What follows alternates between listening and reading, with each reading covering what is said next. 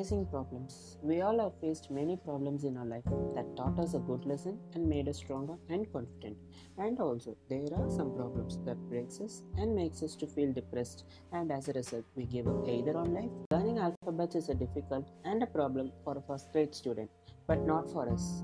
For not for us in the sense for grown-ups because we know that they are not that difficult to learn and we encourage those who find it difficult.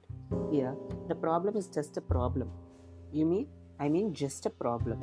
Only the size and the growth of our knowledge matters. So, my point is to approach all the problems with our confidence because every problem that we face in our life has a solution. The only challenge is how we are facing those. We need to understand that they are not obstacle for our happiness. They are just testing our confidence and our knowledge, and it doesn't have anything to do with our happiness. Both are two different tracks. The other major mistake that we commit while making decisions is not finding solution for the ideas if that doesn't goes as per our way. We never think what to do if nothing goes as per our plan and many say don't speak negative while making some decisions but that is a totally wrong idea. It is important to stay positive. That doesn't mean we should not find solution for negative ones. Actually they are not negative unless we find a solution for it. If we find the solution for negative ideas, then it becomes positive.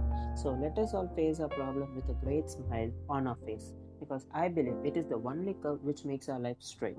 All problems have a solution. So never lose hope and fight till the end. Thank you for listening to my podcast. Have a nice day.